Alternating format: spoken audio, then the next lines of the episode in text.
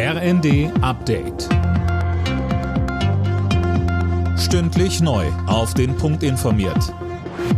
Ich bin Cornelius Dreger. In Deutschland wird der Opfer des Nationalsozialismus gedacht. Anlass ist die Befreiung des Konzentrationslagers Auschwitz heute vor 79 Jahren. Bundesweit sind Kranzniederlegungen und Gedenkveranstaltungen geplant. Mehr von Finn Riebesell. Millionen Menschen wurden von den Nationalsozialisten systematisch verfolgt, erniedrigt und ermordet, sagte Innenministerin Faeser. Sie fordert, wir müssen die Erinnerung wachhalten.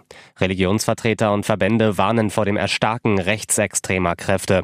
Durch rechtspopulistische Propaganda wurde das soziale Klima vergiftet, sagte der Vorsitzende der Deutschen Bischofskonferenz Bezing. Der Deutsche Behindertenrat fordert sich entschlossen gegen menschenfeindliche Bestrebungen zu stellen. In Ulm hat ein bewaffneter Mann am Abend in einer Starbucks-Filiale mehrere Geiseln genommen. Nach rund anderthalb Stunden verließ er laut Polizei das Geschäft mit einer Geisel.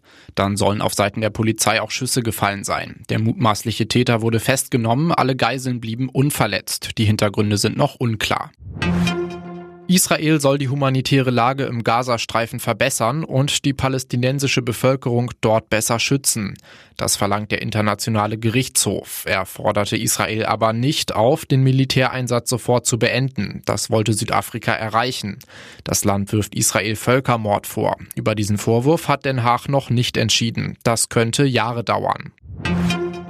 Sieg für Eintracht Frankfurt im Freitagsspiel der Fußball-Bundesliga. Im Rhein-Main-Derby gegen Mainz stand es am Ende 1 zu 0 für Frankfurt. Starker Auftritt der deutschen Handballer im EM-Halbfinale gegen Dänemark. Am Ende hat's gegen den Weltmeister aber nicht gereicht. Trotz Halbzeitführung verliert Deutschland gegen Dänemark mit 26 zu 29. Morgen trifft Deutschland im Spiel um Platz 3 dann auf Schweden und kann mit einem Sieg auch die Olympia-Qualifikation klarmachen. Alle Nachrichten auf rnd.de